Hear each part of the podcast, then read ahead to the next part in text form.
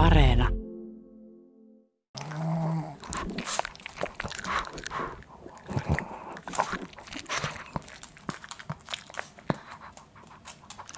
Hertta ja rauha ovat varsinaisia sottapyttyjä. Ja etenkin rauhalla on erikoinen tapa levittää ruokaa ympäri kotiamme. Hän ottaa ruokakupista kuivamuonaa suuhunsa, kävelee pallerot suussaan olohuoneeseen ja jättää sapuskat keskelle lattiaa. Kuivaruoka on löytynyt esimerkiksi sohvatyynyjen alta ja sängystä, mutta koiran karvat ovat täysin oma lukunsa. Niitä on kaikkialla. Karvoja on löytynyt muun muassa maitopurkista, kahvipapupussista ja makaronilaatikosta. Kun Hertta nukkuu yönsä sänkymme jalkopäässä, muutaman yön jälkeen vaaleassa lakanassa on koiran kokoinen musta karvaläntti. Keväisin ja syksyisin kotona täytyy siivota jatkuvasti, koska koirat kuljettavat tassuissaan ja karvoissaan rapaa sisälle. Huonolla kelillä koirat käyvät suihkussa jokaisen ulkoilun jälkeen, mutta hiekka on silti kaikkialla. Koiran omistajan täytyykin sietää keskivertoihmistä enemmän likaa ja sotkua. En kuitenkaan ajattele, että Hertta ja Rauha ovat saastaisia. En, vaikka Rauhalla on miehtymys koprofiliaan. Hän syö siis mielellään toisten koirien kakkaa.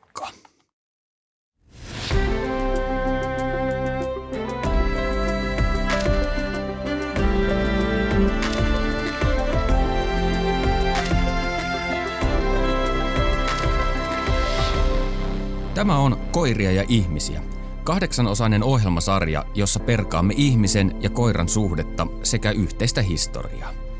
Tässä neljännessä jaksossa perehdymme saastaiseen koiraan ja ihmisten parissa kauhua kylveviin helvetin hurttiin. Miksi koira on juutalaisuudessa ja islamissa saastainen eläin?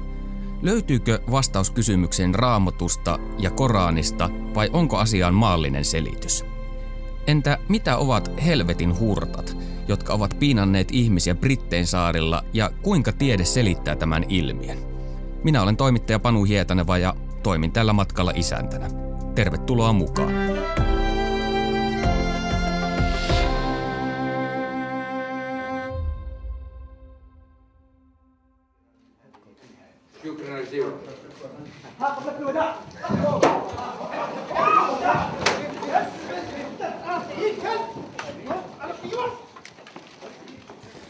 Vuoden 2008 lopulla YouTubeen ladattiin Irakissa kuvattu video.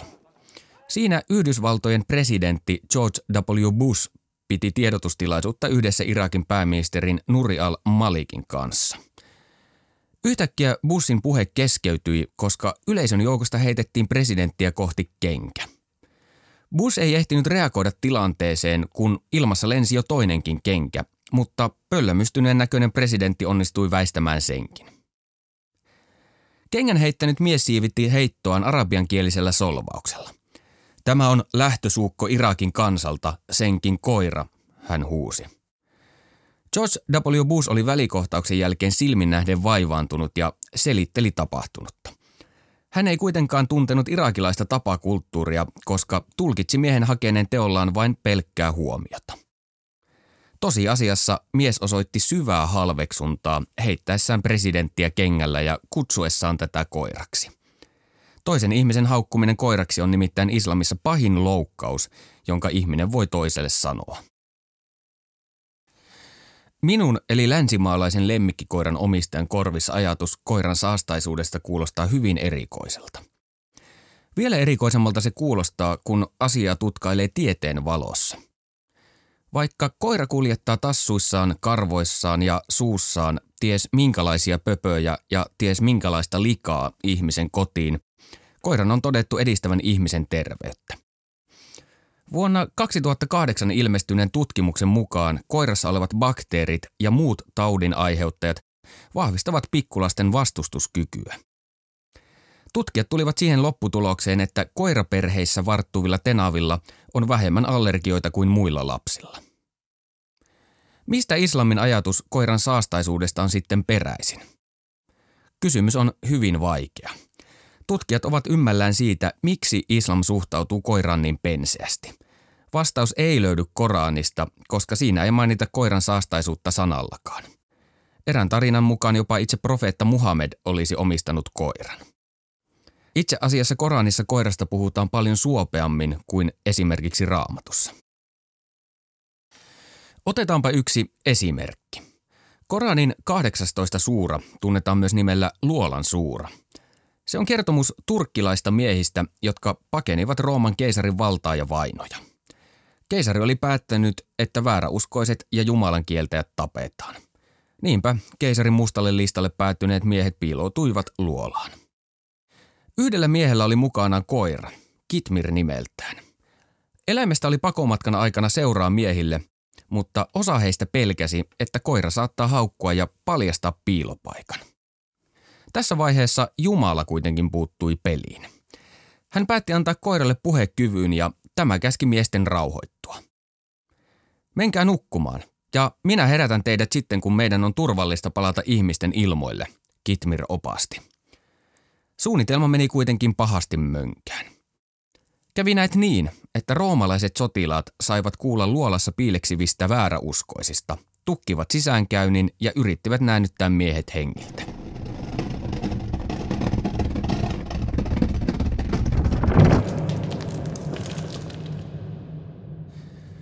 Heillä ei ollut muuta vaihtoehtoa kuin jatkaa uniaan, jotka kestivät lopulta 306 vuotta.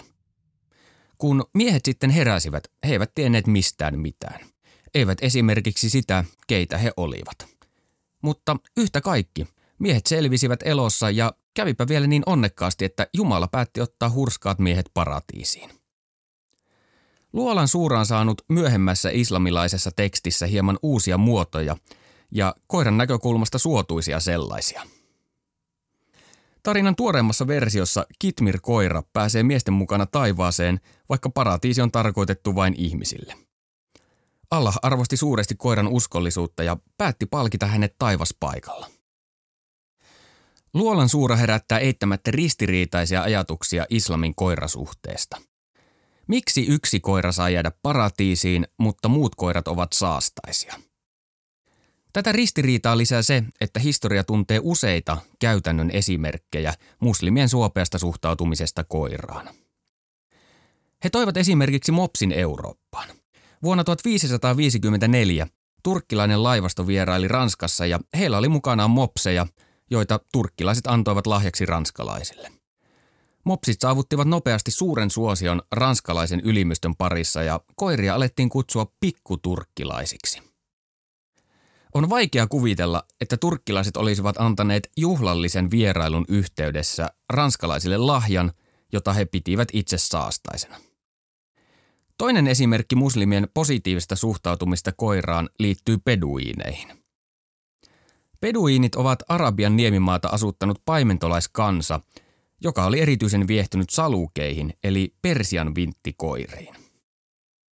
Nämä ylvän näköiset vinttikoirat olivat tietenkin kätevä paimenkaveri, mutta peduinit suhtautuivat koiriin myös erittäin kunnioittavasti.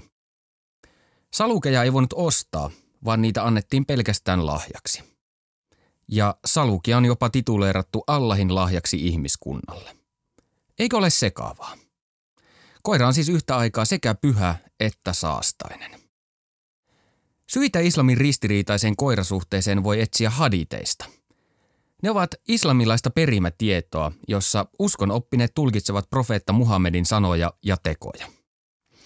Haditeja on tallennettu profeetan kuoleman jälkeen 700- ja 800-luvuilla. Korani on tietenkin islamin korkein auktoriteetti, mutta haditeista löytyy käytännön ohjeita uskon harjoittamiseen. Ja nimenomaan haditeissa tiivistyy islamin ristiriitainen suhde koiraan. Teksteistä löytyy tulkintoja koiran puolesta ja koiraa vastaan. Yhden tulkinnan mukaan koira ei ole saastainen lainkaan. Toisen näkemyksen mukaan koirat eivät ole saastaisia, koska ne kuuluvat Jumalan luomakuntaan siinä, missä kaikki muutkin elävät olennot. Kolmannen perusteella vain lemmikkikoirat ovat saastaisia, mutta esimerkiksi metsästys- ja vahtikoirat ovat ihan ok. Voisivatko saastaisia koiria olla sittenkin vain kulkukoirat, koska ne syövät jätteitä ja raatoja? Suhtautuminen koiran tappamiseen on yhtä lailla ristiriitainen, eikä siihenkään ole yksiselitteistä vastausta. Ei, lukee yhdessä haditissa. koska vain ihmisen ruuaksi kelpaavia eläimiä saa tappaa. Tai ehkä sittenkin, mutta vain mustat koirat saa päästä päiviltä. Mutta eikö profeetan serkuilla ja seuraajillakin ollut koiria? Ei kai Muhammedin lähipiirissä nyt olisi omistettu saastaista eläintä. Islamin suhde koiraan on siis sanalla sanoen ristiriitainen, mutta kaltaiseni maallikkokin kykenee ymmärtämään yhden asian. Koiran voi tulkita halutessaan saastaiseksi, mutta yhtä lailla myös puhtaaksi. Kenties vastaus riippuu taas kerran siitä, onko tekstien tulkitsija enemmän kissa vai koira-ihminen. Jos selitystä koiran saastaisuudelle ei löydy islamin pyhistä teksteistä, niin mistä sitten? Kokeillaan vielä lähestyä kysymystä maallisesta näkökulmasta, eli tutkaillaan historiaa. Ennen islamin kukoistusta Persiassa, siis nykyisen Iranin alueella, valtauskonto oli zarathustralaisuus. Kuten muistamme edellisestä jaksosta, koira oli zarathustralaisille kaikista pyhin eläin ja auttoi zarathustralaisia hyvän ja pahan välisessä kamppailussa. Voisiko koiravihan syy olla se, että muslimit halusivat tehdä pesäeroa zarathustralaisuuteen aiempaan valtauskontoon? Tällaista teoriaa tukee yksi haditista löytyvä esimerkki. Erään haditin mukaan nimenomaan koiran sylki on erityisen saastaista. Jos koira on käyttänyt astiaa, se täytyy pestä seitsemän kertaa ennen kuin ihminen voi sitä käyttää. Samoilla seuduilla ennen muslimeja eläneillä babylonialaisilla oli puolestaan tyystin päinvastainen näkemys koiran syljestä. He pitivät sitä kaikkea muuta kuin saastaisena. Babylonialaiset itse asiassa ajattelivat, että koiran syljellä on parantavia vaikutuksia, joten he antoivat jumalallisen koiran nuolla ihmisen haavoja ja kipeitä ruumiin osia. Mitä tästä voi siis ajatella? Ehkä syy islamin koiravihaan löytyy uskontojen ja kulttuurien välisestä kamppailusta, jossa kilpaillaan elintilasta ja olemassaolosta. Siinä kilpailussa kaikki vanha ja vieras kannattaa leimata saastaiseksi, jotta oma uusi vakaumus leviää ihmisten keskuudessa ja syrjäyttää vanhan kulttuurin. Ehkä koiraparka on siis vain joutunut syntipukiksi ihmisten välisissä tyhjänpäiväisissä kahnauksissa.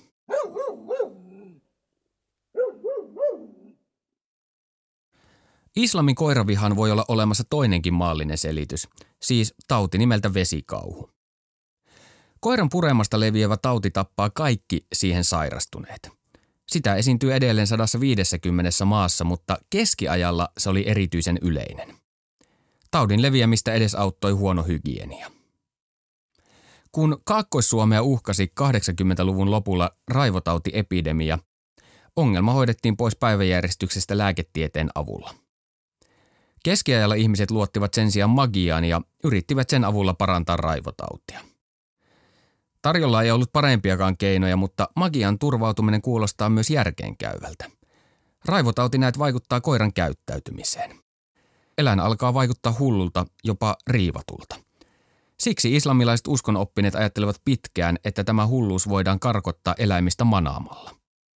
He myös uumoilivat, että kuninkaan veren nauttiminen karkoittaa pahat henget eläimistä. Pian kuitenkin ymmärrettiin, että vesikahusta pääsee eroon, jos hankkiutuu eroon koirista. Lähi-idän islamilaisten valtioiden kaupunkien kaduilla vaelteli keskiajalla koiralaumoja, jotka popsivat henkensä pitimiksi ihmisten jätteitä. Niitä piisasi, koska keskiajan kaupungissa ei varsinaisesti satsattu kunnallistekniikkaan tai jätehuoltoon. Syyrian Damaskoksessa määrättiin 1300-luvulla kaikki katukoirat tapettavaksi. Aikalaistietojen mukaan ihmisten suhtautuminen koirien joukkoteurastukseen vaihteli. Toiset suhtautuvat asiaan tyynesti tai välinpitämättömästi, mutta monet olivat myös surullisia koirien kohtalosta. Kesällä 2019 Israelilaiset tiedotusvälineet uutisoivat, että El Adin kaupungin rabbit olivat laatineet koirien vastaisen julistuksen. Sen mukaan koirat ovat pahoja ja niiden omistajat puolestaan kirottuja. Rabbit olivat kiinnittäneet huomionsa ikävään ilmiöön, joka on levinnyt heidän kotikaupunkiinsa. He olivat nähneet, kuinka nuoret lapset kävelevät julkisilla paikoilla koirien kanssa – Sellainen ei ole suotavaa, koska rabbien mukaan koiran omistaminen on vaston juutalaisuuden oppeja. He vetosivat Talmudiin, joka on kokoelma yhteiskunnallisia ja uskonnollisia säädöksiä. Talmudista on itse asiassa olemassa kaksi erilaista versiota, jotka kirjoitettiin muistiin vuosien 200 ja 500 välillä. Talmudin vaikutus näkyy edelleen juutalaisuudessa ja se ohjaa juutalaista ajattelua. Itse asiassa vain raamattu on juutalaisille tärkeämpi kirja kuin Talmud, jonka ohjeiden mukaan juutalaisten tulisi elää arkeaan. Tänä päivänä juutalaisuus on jakautunut eri koulukuntiin, joiden syntymiseen on vaikuttanut erityisesti Talmudissa olevan juutalaisen lakikokoelman eli halakhan tulkinnasta johtuvat erimielisyydet. El Adin kaupungissa asuvat koiria vastustavat rabbit ovat haredi-juutalaisia, jotka ovat vanhoillisina tunnettujen ortodoksijuutalaisten vanhoillisin koulukunta. He ajattelevat, että koira on saastainen eläin. Tänä päivänä koiraviha liittyy mielikuvissa ensisijaisesti islamiin, mutta historian saatossa juutalaisuus on kunnostautunut siinä yhtä lailla. Pysähdytäänpä hetkeksi pohtimaan juutalaisuuden luonnetta, tutkaillaan sen maailmankuvaa ja etsitään niiden kautta syytä koiravihaan. Perehdytään ensiksi juutalaisuuden pyhään kirjaan eli hebrealaiseen raamattuun. Se vastaa melko lailla kristinuskon vanhaa testamenttia ja niiden väliset erot liittyvät lähinnä kieleen ja rakenteeseen. Koirien kannalta olennaista on se, millainen maailmankuva välittyy hebrealaista raamatusta. Tarina syntiin lankemuksesta on tuttu meille kaikille, jotka olemme 1980-luvulla kuluttaneet penkkiä koulun uskonnon tunnilla, mutta kerrataan sitä vielä hieman.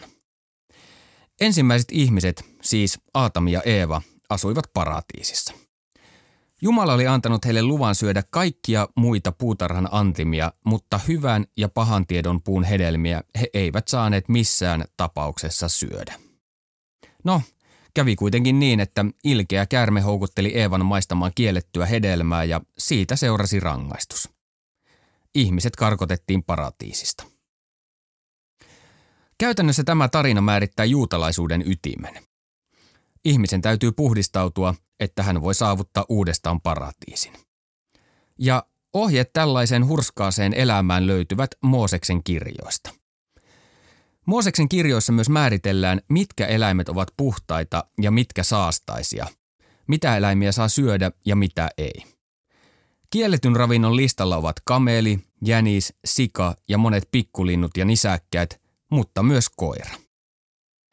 Miksi juuri nämä eläimet ovat päätyneet kiellettyjen listalle ja miksi esimerkiksi naudanliha on hyväksyttävää? Tätä asiaa pitää tarkastella maallisesta näkökulmasta.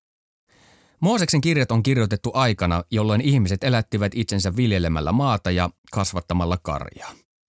Siksi on varsin loogista, että karja oli juutalaisille pyhää ja puhdasta, tarjosihan se ihmiselle lihaa ruokapöytään. Kielletyt asiat, siis tabut, ovat syntyneet yhtä lailla arkisista syistä. Ja ne selittävät osaltaan juutalaisten nihkeä suhtautumista moniin eläimiin. Otetaan esimerkiksi sika. Kun muinaiset juutalaiset asettuivat asumaan nykyisen Lähi-idän alueelle noin 1200 vuotta ennen ajanlaskun alkua, seutu oli jo muuttunut kuivuuden, metsien tuhoutumisen, maanviljelyn ja karjanhoidon takia laajoiksi ruohotasangoiksi – Arkeologista kaivauksista on selvinnyt, että aikoinaan sika maistui Lähi-idässä asuneille ihmisille, mutta jossain vaiheessa sen syöminen loppui. Syy saattaa liittyä siihen, että sian kasvattaminen oli liian kallista.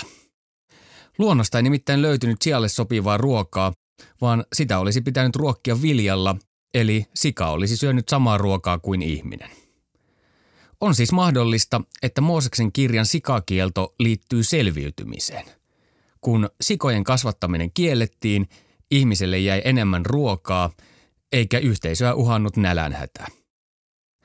Sama syy voi liittyä myös koiravihaan. Ihmisen ei kannattanut syöttää koiralle lihaa, vaan popsia se itse suuhunsa. Koirasta oli ihmiselle siis enemmän haittaa kuin hyötyä. Sitä ei tarvittu enää edes metsästysretkille, koska kaikki riista oli kadonnut. Koira muuttui hyödyttömäksi eläimeksi.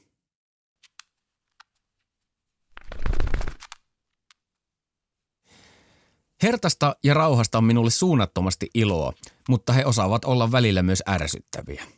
Itse asiassa todella ärsyttäviä.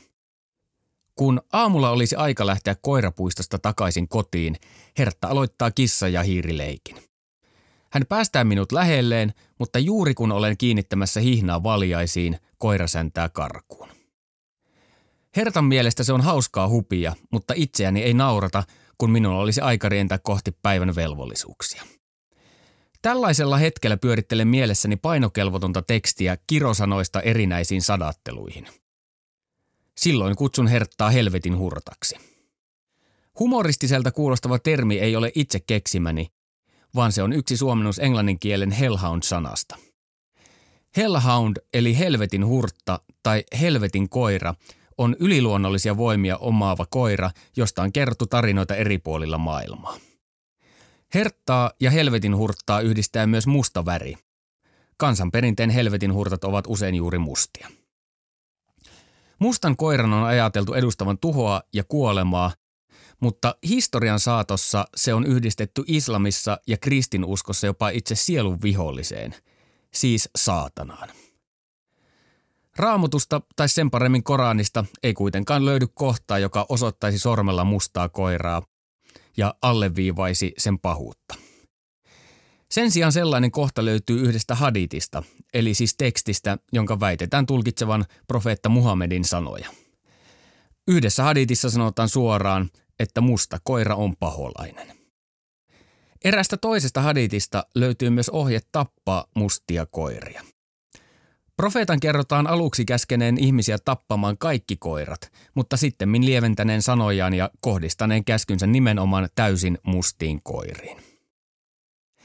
Tasapuolisuuden nimissä on kuitenkin todettava, että mustat koirat ovat historian saatossa pelottaneet yhtä lailla myös hartaita kristittyjä kuin hurskaita muslimejakin.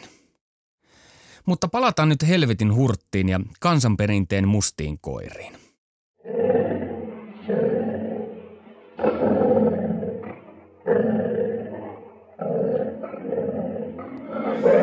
Brittein saarilla tarinat helvetin hurtista ovat eläneet hyvin vielä 1900-luvulla ja ihmiset ovat pelänneet helvetin hurttia aivan tosissaan. Brittiläisen Döpin yliopiston psykologian professori Simon Serwood on erityisen viehtynyt helvetin hurttiin liittyvään kansanperinteeseen. Hänen tulkintansa mukaan helvetin hurtat ovat nimenomaan brittiläinen ilmiö. Sherwood on koonnut verkkosivuilleen tietopankin helvetin hurtista ja niiden tutkimuksista – terminologiasta, tarinoiden levinneisyydestä ja hurttien ulkonäöstä.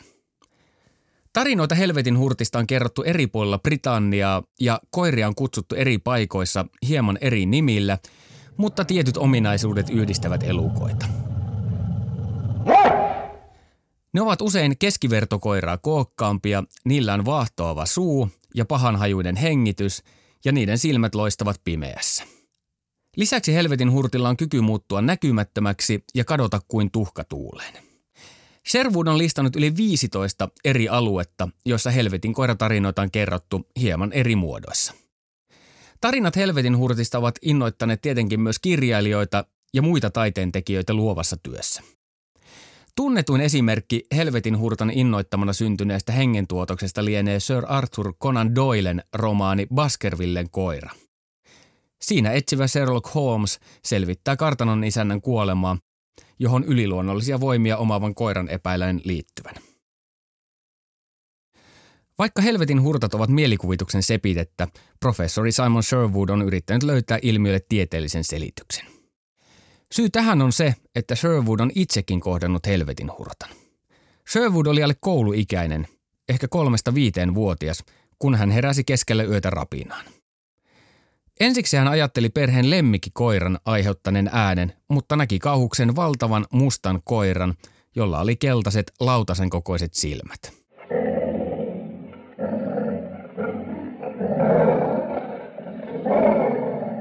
Sherwood yritti huutaa, mutta ei saanut ääntä suustaan. Ensiksi hän ajatteli perheen lemmikkikoiran aiheuttaneen rapinan, mutta näki kauhukseen edessään valtavan mustan koiran, jolla oli keltaiset lautasen kokoiset silmät. Sherwood yritti huutaa, mutta ei saanut ääntä suustaan. Yhtäkkiä koira kuitenkin katosi pimeästä huoneesta. Samalla Sherwoodin puhekyky palasi ja Pian äiti säntäsi huoneeseen rauhoittelemaan järkyttynyttä lastaan. Äiti selitti tilanteen niin, että kyseessä oli vain painajainen ja että pimeässä hohtaneet koiran silmät olivat oikeasti ohiajaneen auton valot, jotka heijastuivat lastenhuoneen seinään. Sherwood uskoi äitinsä selityksen, mutta muutaman vuoden kuluttua hän luki paikallisesta sanomalehdestä tarinan kummitustalosta, jota asuttanut perhe oli kohdannut poltergeistin eli räyhähengen, mutta myös helvetin hurtan. Tämän jälkeen Sherwood oli täysin vakuuttunut siitä, että hänen kokemuksensa oli totta ja että hän oli nähnyt helvetin hurtan. Mutta mitä Sherwood, siis tiedemies, ajattelee asiasta tänä päivänä? Sherwoodin tarinassa on yksi vihje, joka tarjoaa avaimet helvetin hurtan tieteelliseen analysointiin. Se vihje liittyy hiljaisuuteen. Sherwood ei saanut ääntä suustaan, kun hän yritti kauhuissaan huutaa – Vastaava kokemus taas toistuu ihmisillä, jotka kärsivät unihalvauksesta. Se on vaaraton, mutta pelottava kokemus, jossa ihminen on tietoisessa tilassa, mutta ei kykene liikkumaan. Unihalvaukseen saattaa liittyä hallusinaatioita ja selittämätön kokemus pahan läsnäolosta. Siihen voi myös liittyä fyysisiä oireita, kuten hengitysvaikeuksia ja paineen tunnetta rintakehässä. Lääketieteen mukaan unihalvaus on neurologinen ilmiö, joka johtuu aivojen valvetilaa säätelevän mekanismin toimintahäiriöstä. Unihalvauksesta kärsivä ihminen on ikään kuin unen ja valveen välitilassa. Unihalvauksen aikana ihminen voi nähdä ties mitä pelottavaa, kuten humanoideja, aaveita, demoneita tai juuri helvetin hurttia. Monissa kulttuureissa tällaisia hallusinaatioita on pidetty todisteena yliluonnollisen olemassaolosta – vaikka ne kumpuavat ihmisen alitajunnan syövereistä. Jos lapsi pelkää koiria tai on kuullut pelottavia tarinoita helvetin hurtasta, ne samat pelot toistuvat painajaisissa tai unihalvauksissa. Mutta helvetin hurtille voi olla myös toinen maallinen selitys. Tarinoissa toistuu nimittäin usein sama kaava. Ihminen on nähnyt koiran ollessaan yksin pimeässä paikassa.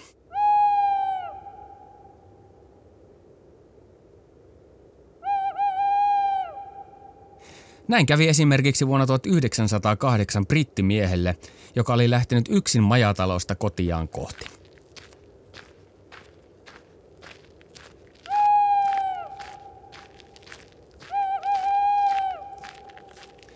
Tyhjällä tiellä hän näki ison mustan koiran, joka juoksi hänen edessään. Yhtäkkiä tämä koira kuitenkin muuttui valtavaksi mustaksi apinaksi, joka seisoi takajaloillaan. Mies kertoo tuijottaneensa koiran hehkuvia silmiä minuutin, mutta sitten tämä elikko katosi silmänräpäyksessä, jälkiä jättämättä.